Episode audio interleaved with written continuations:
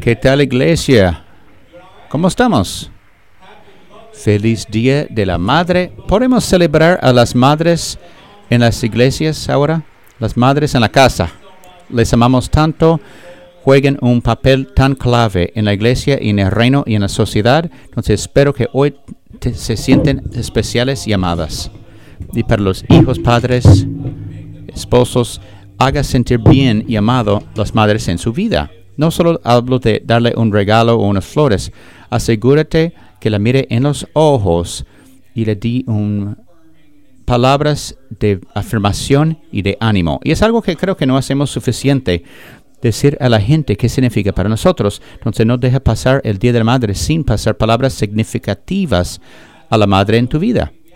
También hay que reconocer que en un día como hoy, Día de la Madre, Día del Padre, también puede surgir un rango de emociones y muchos que no sean positivos. Puede ser para ti hoy te recuerda de mucho dolor que has experimentado, de infertilidad o pérdida de, de bebé o divorcio o que no tienes buena relación con tu mamá, con tu madre.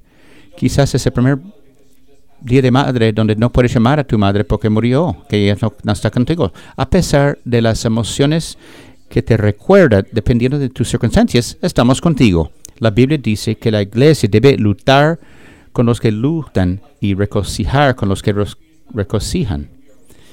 A pesar de cómo te estás sintiendo, estamos contigo y estamos contigo en oración y en amor. Y Dios está contigo, más que todo. Él sabe que estás pasando y está cerca a los quebrantados. Y mi oración es que hoy te podemos dar un regalo a pesar de con que viniste. Un regalo hoy y es el regalo de poder salir aquí con más paz, cantidad mejor de esperanza y más confianza mientras sales de aquí hoy. Y creo que esas cosas son posibles por el poder del pasaje que vamos a ver hoy. Esta serie se llama 4 por 8 donde tomamos cuatro semanas para hacer Romanos o ver y estudiar Romanos 8, uno de los capítulos más poderosos de toda la Biblia. Y hoy creo que el pasaje tiene la capacidad para dejarte con una gran cantidad de esperanza, paz y confianza mientras sales de aquí. Entonces, abra la Biblia, Romanos 8. Y el título de este mensaje es el poder de la perspectiva. El poder de la perspectiva. Y perspectiva es una cosa fascinante.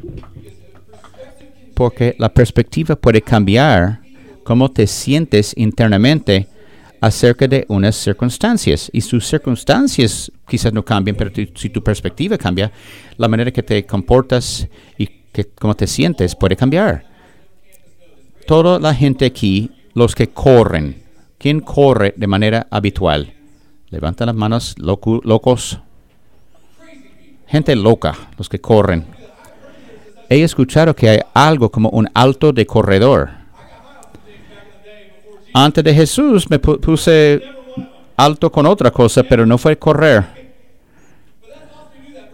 Pero corredores, ¿sabes el poder de la perspectiva? Si estás corriendo 10 millas, milla 3 y 4, no, no es gran cosa tengo mucha energía, me quedan seis millas, pero si haces cinco millas, millas tres y cuatro son diferentes.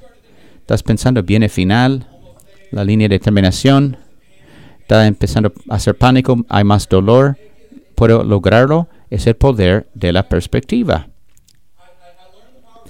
Aprendí el poder de la perspectiva con mis niños cuando los llevé a un juego de los Pacers, el equipo básquet profesional de Indianapolis. Fue su tercer partido, pero los primeros dos juegos que vieron fue buenas perspectivas porque nos dieron boletos a esos primeros dos juegos. Nos dieron boletos y eran buenos boletos. Tú sabes que si tienes amistad con alguien que tiene buenos boletos, es una relación especial tener en tu vida.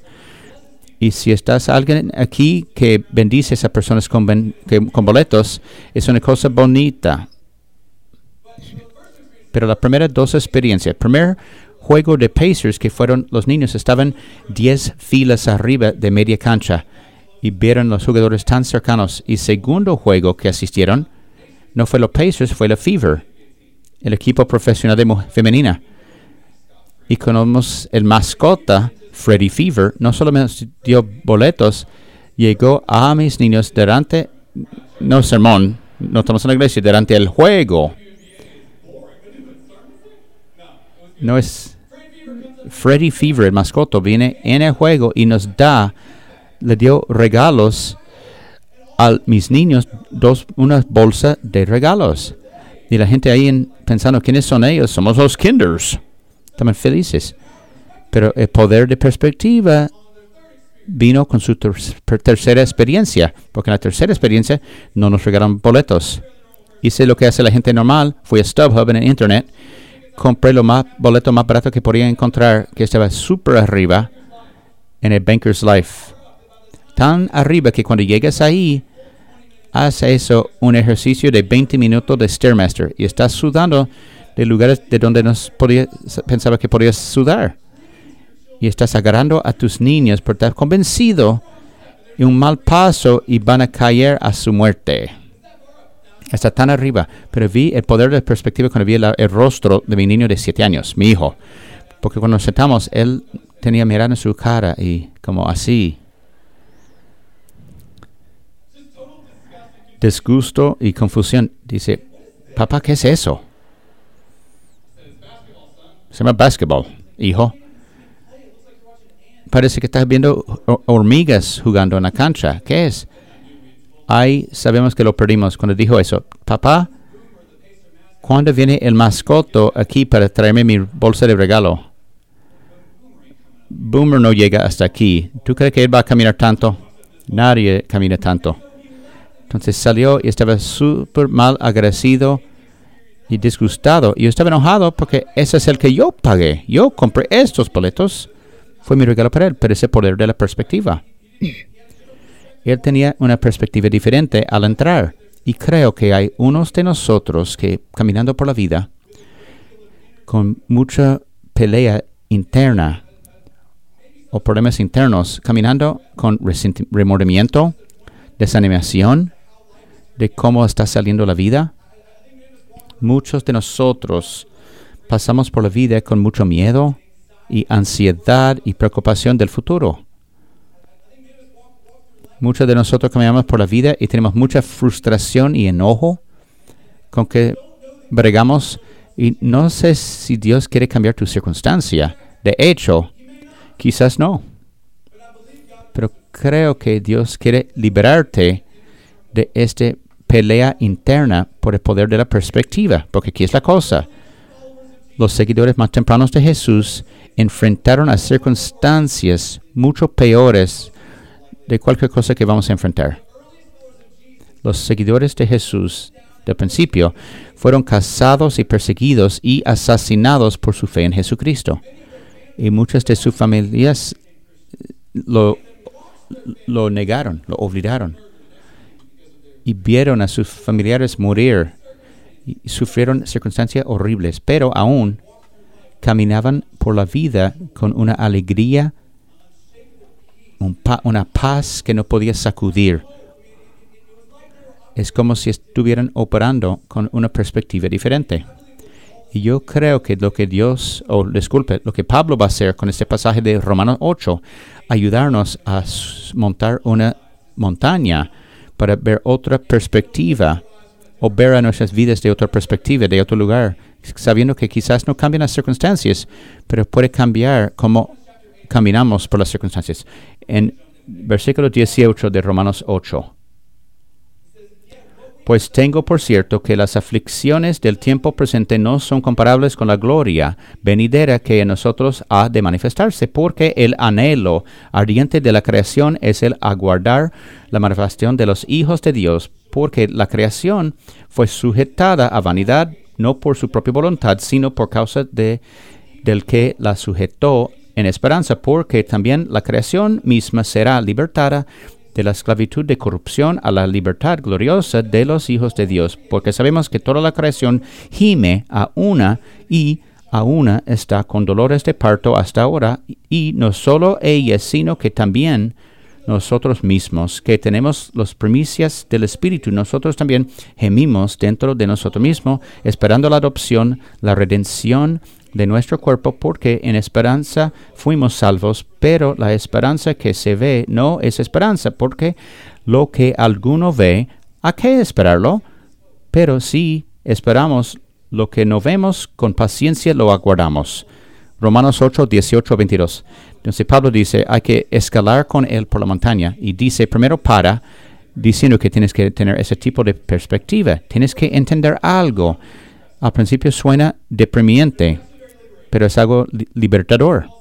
Pablo dice que toda la creación y todo dentro de ella está gimiendo, está en dolor, está sufriendo toda la creación y todo dentro de ella está pasando dificultades y dificultades. Y parece deprimiente, pero es libertador. Porque significa que si estás hoy y pasando por algo, estás sufriendo algo, significa que no estás loco. Es normal. Es parte del curso. Si estás aquí y tienes relaciones tensas en tu vida o drama y disfunción en tu vida, está bien. Es normal. No estás loco. Si estás aquí y peleando matar a esa adicción o tentación, no estás loco. Es normal. Es, parte del curso. Es parte de la vida regular cada uno de nosotros en todas las iglesias escuchando eso, han pasado algo, están pasando algo o van a pasar por algo. Cada uno de nosotros. Y Pablo dice que es cierto, aunque crees en Jesús o no, a pesar de tu trasfondo de fe, es cierto. Pero también es cierto, algo que tenemos todos en común, aunque tu primera vez o cien veces aquí, queremos que termine ese sufrimiento, ¿verdad? esperamos el día donde no tenemos que aguantar lo que nos da el mundo. Y Pablo lo compara a una mujer en dolores de labor, una madre en Día de la Madre dando luz a, a un niño. No voy a fingirme saber cómo son los dolores de labor. soy joven, pero no soy tan joven y tonto. Pero he visto cómo se ve. Mi esposa ha dado luz a mis tres, a nuestros tres niños y vi los dolores de labor y yo vi que ella quería que pararan eso y yo también quería que terminaban esos dolores. Yo vi una mujer que no conocía por un tiempo. Yo pensaba que yo entiendo como los productores o directores de las películas de horror son. Yo, yo necesito cura joven y cura viejo y una botella de agua santa Presento mi esposa. Yo quería que terminara sus dolores. Fue miserable. Y Pablo dice que así es para todos nosotros. Aguantamos a esos dolores y la primera perspectiva que nos da Pablo es la verdad de lo que esperamos ha sido prometido. Lo que esperamos ha sido prometido.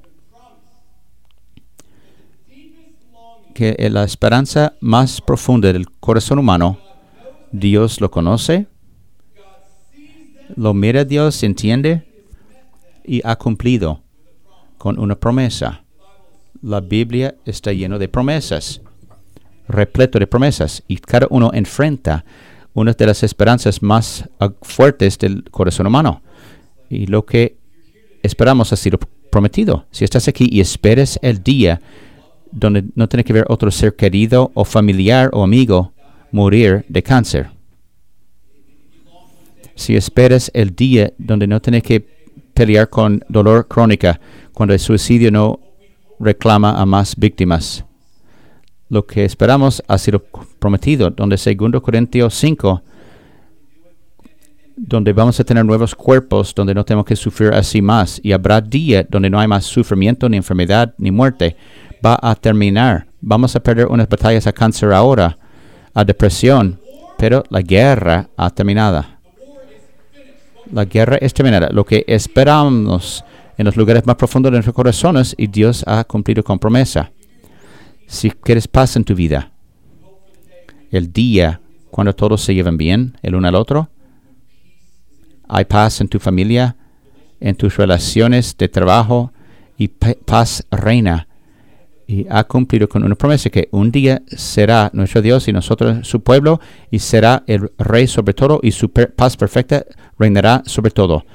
Si esperas el día cuando no vas a pelear con tentación, el día cuando no peleas con dudas acerca de Dios, lo que esperamos, esperamos ha sido prometido. Habrá un día donde estamos completamente santificados para ser como Jesús, maduros y completos, no careciendo de nada y no peleando con lo que peleamos ahora. Y cuando viene ese día, vamos a caminar con Dios rostro a rostro, como si fuera en el jardín de Edén. Y nos va a contestar dudas, lo que esperamos ha sido prometido.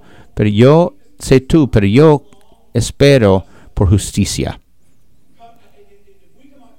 Si salimos de otro disparo en la escuela, otra bomba en una iglesia, cada vez que ves noticia y un régimen malvado dando sufrimiento a pe- persona inocente, un asunto más de un crimen de odio racial, ese tiene que terminar. Y Dios ha satisfecho la esperanza más grande de corazón que va para cada malvado y va a hacer correcto todo que es incorrecto. Lo que esperamos en el lugar más profundo de nuestros corazones, Dios dice, yo lo veo y lo sé, lo que esperamos ha sido prometido. Y creo que es una de las una de las ah, pruebas que podemos dar a gente escéptica. Si estás aquí y no te consideras como seguidor de Jesucristo, Dios sabe lo que rompe tu corazón, porque hizo tu corazón. Dios sabe que te molesta en tu centro, porque Él te tejió en su centro. Y si lo permites y empiezas a buscar, vas a saber que las esperanzas más profundas del corazón humano, Dios los conoce. Y la esperanza se ha prometido, pero sé que esa palabra promesa es un poco débil. Una promesa de hoy en día no es un concepto tan bueno porque estamos en un mundo donde no esperamos que la gente que cumple con sus promesas. Elegimos a personas según lo bueno que son las promesas. No es si van a satisfacer la promesa o no. En las siguientes elecciones, el siguiente político, voy a reparar todos los huecos en la calle, lo vamos a elegir. No importa si lo va a hacer o no, queremos que lo haga. Nadie espera que lo haga porque vivimos un mundo de promesas no completas. Y cuando pensamos en el matrimonio, el, más del 50% de los matrimonios terminan en divorcio en nuestro país. Significa de 5 de 10 de las últimas bodas que asististe, donde hay personas que hicieron promesas y en un momento alguien rompió la promesa y llegamos a abrazar las promesas que no se cumplirán. Entonces, ¿cómo sabemos de lo que esperamos ha sido prometida? Y Pablo nos quiere llevar a lo que ha prometido va a pasar. Lo que se ha prometido va a suceder. Y Pablo nos da algo para esperar y saber que esas promesas son aseguranzas que Dios va a cumplir con sus promesas. En versículo 23, si regresas, dice, nosotros creyentes también gemimos, aunque tenemos el Espíritu Santo dentro de nosotros, como un presentimiento de la gloria futura. Entonces nosotros también gemimos dentro de nosotros mismos, esperando la adopción, la redención de nuestro cuerpo. Cuando murió en la cruz, hizo todo necesario para liberarme del peso de mi pecado. Por eso voy a arrepentir de mis maneras viejas y hacer lo que tú quieres que haga cuando me pides hacerlo. Voy a confiar en ti. Vas a ser el Salvador de mi vida y el Señor de mi vida. Y el momento que hizo eso, envió el Espíritu de Jesús, su Espíritu, vivir dentro de nosotros. Y es una, es una pronosticación de lo que viene en el futuro. Y en versículo 26 dijo que el Espíritu Santo nos ayuda en nuestra debilidad. Por ejemplo, no sabemos que Dios quiere para que oremos. Y de igual manera el Espíritu nos ayuda en nuestra debilidad, pues que hemos de pedir como conviene, no lo sabemos, por el Espíritu mismo intercede por nosotros con gemidos indecibles. Y sabemos que Dios causa a todo a trabajar bien para los que ama a Dios y son llamados según su propósito para ellos. Pablo dice, subimos la montaña más. Y te paro para ver la perspectiva ahora. Nos invita en esta realidad fascinante donde el Espíritu Santo está trabajando en nuestras vidas, aunque cuando no lo sepamos y cuando no pagamos atención cuando somos desobedientes. El Espíritu Santo está trabajando en nuestras vidas. Por ejemplo, no sabemos para qué orar, pero el Espíritu Santo ora por nuestro bien. Has ido a la cama diciendo que debo orar antes de dormir y debe pensar en qué debes orar y después duermes. El Espíritu Santo no duerme. Está orando por ti toda la noche, sabe lo que necesitas y el Espíritu Santo ora de acuerdo a la voluntad de Dios. Y a veces tú oras por la cosa equivocada y el Espíritu Santo dice, no, no, no escucha, son tonto, no lo escucha él. Eso es lo que necesita. Y no sabías que el Espíritu Santo y Garth Brooks, el cantante de música de country, cantando de verdades teológicas. A veces doy gracias a Dios para oraciones no contestadas. Recuerda cuando estás hablando, al hombre arriba. Solo porque no contesta no significa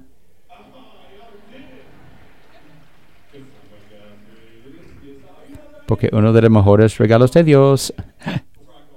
Pausamos aquí. Ustedes no sabían qué canción iba a cantar. Quizás tú pensabas que iba a cantar amigos en lugares bajos, en bajos lugares. En la iglesia no, esa canción no. En la iglesia no. Pero tú sabes que uno de los mejores regalos y que Garth Brooks cantaba de Romanos 8, porque ah, tú sabes que una cosa es que horas en la vida estás agradecido que no llegaron a ser realidad. Hay un hombre ahí y tú pensabas que él o ella fueron increíbles. Ay Dios, déjame casarme con esta persona. Y después fracasó la relación y veo 10 años después y tienes petición de Facebook de ellos y tú ves que Uh, perdí una, evité una bala. Gracias Jesús. Gracias que no permitió eso. Pablo dice, el Espíritu trabaja por tu bien, aunque cuando no sabes para qué orar, el Espíritu está trabajando por tu bien y quiere llevarte a esta realidad para decir, mira, el Espíritu está trabajando en tu vida. Mira las cosas que tú consideras ser las mejores bendiciones de tu vida. ¿Y cuánto tuviste que ver con eso? Piense de cuánto que eres responsable por los amigos y familia están alrededor de ti y tu trabajo y la entrevista. No mereces ese trabajo que tienes. El Espíritu de Dios intervino para ayudarte a, conseguir ese trabajo. Una de las mejores bendiciones de tu vida no tuvo nada que ver contigo y fue el Espíritu de Dios trabajando en tu vida y pasa cada día. Cada día cuando te sientes esta ola de convicción sobre ti, esa sensación de cuando vas a hacer algo que no debes hacer, y de repente tu temperatura interna sube y estás en pánico, no debe hacer eso, no debe hacer eso, es el Espíritu de Dios en tu vida, intentando guiarte y guardarte y ayudarte. Y cuando cumples con esa cosa que no debía ser hecho y lo hiciste aún, ¿sabe esa sensación de culpabilidad y pena y remordimiento?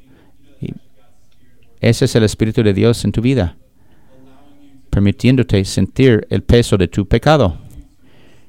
Y para experimentar lo que la Biblia dice, tristeza de Dios que llega a arrepentimiento. Y no, Dios no te deja ahí porque viene este ánimo perfecto de un amigo o pones la radio y viene esta canción de adoración y escuchas un mensaje en la iglesia de gracia a Dios y te abruma con su amor y lo sientes como sus misericordias son nuevos y la gracia está ahí, gracias a Jesús y el Espíritu de Dios diciendo, levántate, quita la tierra de tus hombros y sigue adelante. Espíritu de Dios está trabajando la vida 24/7, 365 días al año y es tan importante notar el trabajo.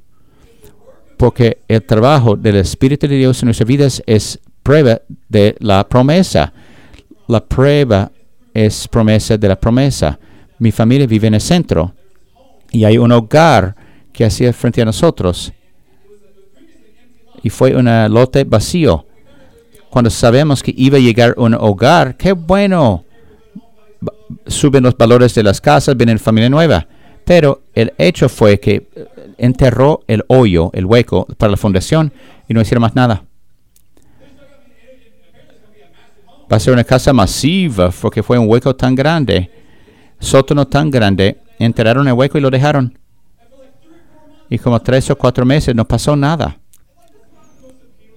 No es la cosa más bonita para un vecindario. Entra aquí, es un buen lugar. Está cerca al centro, acceso al Monan. Y buena vecindario. Sí, tenemos un hueco grande. Tú puedes, los niños pueden caer dentro y morir. No lo dejen caminar en ese lado de la calle. No, no es bueno. Entonces, por meses estamos esperando qué sucede. Si el constructor perdió o se le acabó el dinero. Pero no. Día glorioso cuando escuchamos la pip, pip, pip del camión de cemento. Y los vecinos estaban enviando textos. Hey, el camionete de cemento está aquí. O camión de cemento están poniendo la fundación. Y cuando empezaba el trabajo, sabíamos que estamos en horario, en programación. El trabajo de Espíritu de Dios en tu vida es prueba que sus promesas están en marcha. Te da confianza para seguir adelante, sabiendo que Él, que comenzó el buen trabajo en ti, va a ser fiel para continuar y, y completar el trabajo. Pero tienes que verlo trabajando en tu vida, porque si no lo ves, vas a preocuparte y tener miedo y estar desanimado y pensar, quizás Dios no cumple con su promesa. No, tienes que verlo trabajando en tu vida. Lo que esperamos ha sido pr- prometido y sabemos y lo que se ha prometido se cumplirá. Entonces lo que se ha lo, lo que se ha prometido se cumplirá. No hay campo para dudar que la promesa de Dios cumplirán. En versículos 29 y 30 dice que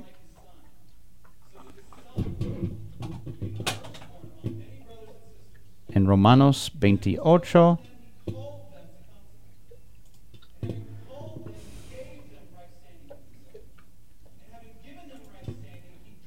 Entonces, Romanos 8, 28, 29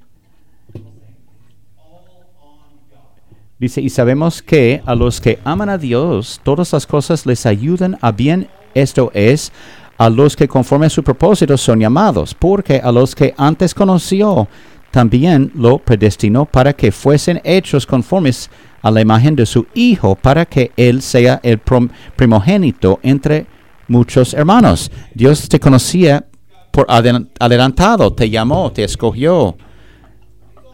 Es todo en Dios. Es lo que Él quería hacer. Y sus planes son firmes, su amor fijo. Es todopoderoso y todo soberano. No hay nada que sorprende a Dios. Y sus promesas se cumplirán. Mi esposa y yo vamos a llevar a nuestros niños a un viaje este verano. No hemos hecho antes, pero vamos a este reino mágico donde el rey es Mickey, pero tipo de rey que te da buen tiempo y toma todo tu dinero.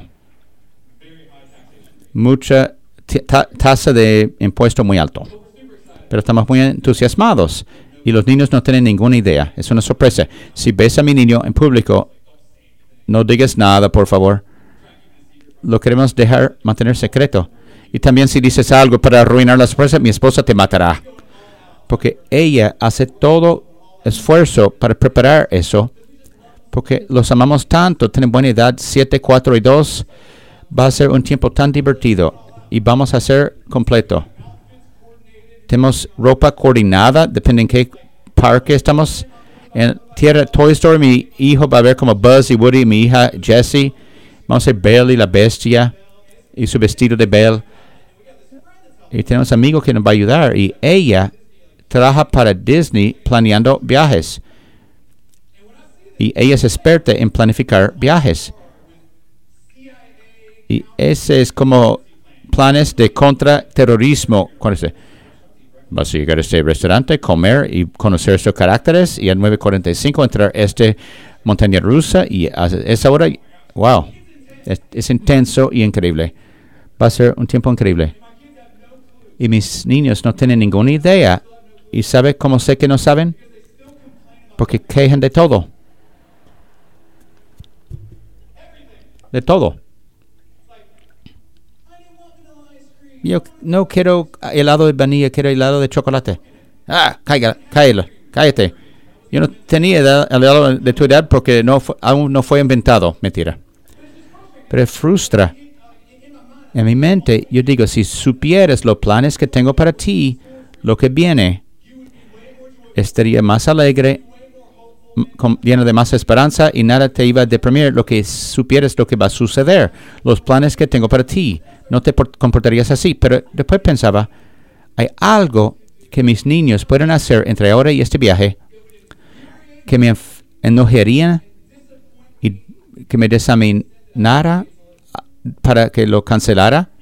Hay algo que pueden hacer ellos para frustrarme tanto que digo, olvídelo, no vamos ahí, olvide el plan. No. Por mi amor por ellos no tiene condiciones. Mi amor por ellos es in- incondicional. Y hemos decidido que lo vamos a bendecir y darle buenos regalos porque son buenos padres y crear buenos recuerdos y experimentar buenas cosas en su futuro.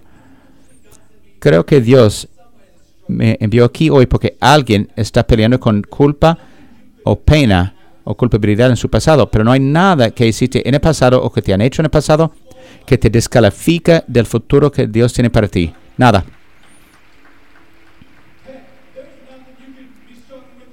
No hay nada que puedes estar peleando en el presente que nullifica la promesa de Dios para tu vida. Él te conoció por adelantado. Él sabía con qué ibas a pelear. No sorprendes a él nada. No hay nada que te puede pasar en el futuro. O no te- consigues el trabajo, la relación no funciona. No hay nada que puede suceder en el futuro que va a arruinar los planes que Dios tiene para ti. Nada que puede cambiar sus promesas, su amor para ti es fijo. Las promesas en tu vida Jeremías 29, 11 dice, yo sé los planes, no tengo que adivinar, yo sé los planes que tengo para ti, que declara el Señor, para darte esperanza, para que prosperes. Y no significa que vas a estar saludable y rico. Esa cosa no te da felicidad de todos modos. Lo que significa es, si confías en Jesús, no hay ninguna manera que llegues al otro lado, que llegues al final de esa vida y estando desanimado. Sus promesas son demasiado buenas y su amor fijo. No hay nada que puedes hacer. Estás en su agarro ahora. En Romanos, Pablo dice que te conoció por adelantado, te llamó, te escogió, te dio. Estás en su agarro. Ni plan del hombre, poder del infierno te puede quitar de su mano. Está hecho en, piedra. Cuando Jesús estiró sus brazos y murió en la cruz, hizo una declaración definitiva e irrevocable de su amor para ti. Y cuando se resucitó de la tumba y venció la muerte, hizo una declaración definitiva de sus planes para ti. Nada, nada lo puede cambiar. Ahora, sube conmigo. Lo hiciste. Estás en la montaña conmigo. Estás encima de lo que Pablo te quiere demostrar ahora. Tienes esa perspectiva en la cima. Puedes ver todo. En las iglesias ahora respire profundamente. Lo que esperaste en los lugares más grandes, más profundos de tu corazón, Dios lo cumplió con promesa. Y lo que ha prometido llegará. Lo que esperamos ha sido prometido, lo que se ha prometido se cumplirá y se te pasará, pase lo que pase. Sus promesas no fallan. Y esa es la vista que tienes ahora desde la montaña. Y ahora mira hacia abajo en los problemas con que viniste, que, que llevaste adentro contigo. E- El punto de vista, de esta perspectiva, mira lo que te frustraba, lo que te causaba tristeza y conmoción. Siéntelo. ¿Está un poco liviano ahora? Esto es alegría, esperanza, es paz. Es la perspectiva que permitió a los seguidores de Jesucristo aguantar todo y, y estar sin duda en su adoración y gratitud, porque sabían que aunque que peoren sus circunstancias, Dios lo tiene. Dios los tiene. Y yo creo que Dios te quiere librar de lo que con que veniste hoy. No sé qué es, pero pasa tiempo hablando con Dios. Y mi oración es que te dejes salir de aquí, quizás no con circunstancias cambiadas, pero con perspectiva diferente. Y si cambia la manera en que caminas, oro por ti y te doy espacio para hablar con Dios de eso. Dios, si estás para nosotros, ¿quién puede estar en contra? Nos ha amado demasiado, nos ha demostrado mucho. Gracias por las palabras de Pablo, por ayudarnos a escalar esta montaña y ver la cosa como tú la ves. Y oro ahora, Dios, que cada uno de nosotros en las iglesias, que abren nuestras manos y dejamos para ti las circunstancias que nos están pesando, lo que nos tiene enojado o triste o preocupados, ábrelo y déjalo a ti. Y para depender de tus promesas, mantenerlas, sabemos vas a cumplir con ellas. Te amamos te damos gracias por Jesús. Te pedimos que nos encuentre aquí en ese momento. Encuentre mientras buscamos tu rostro mientras oramos. Te amamos, Señor. En el nombre de Jesús oramos. Amén.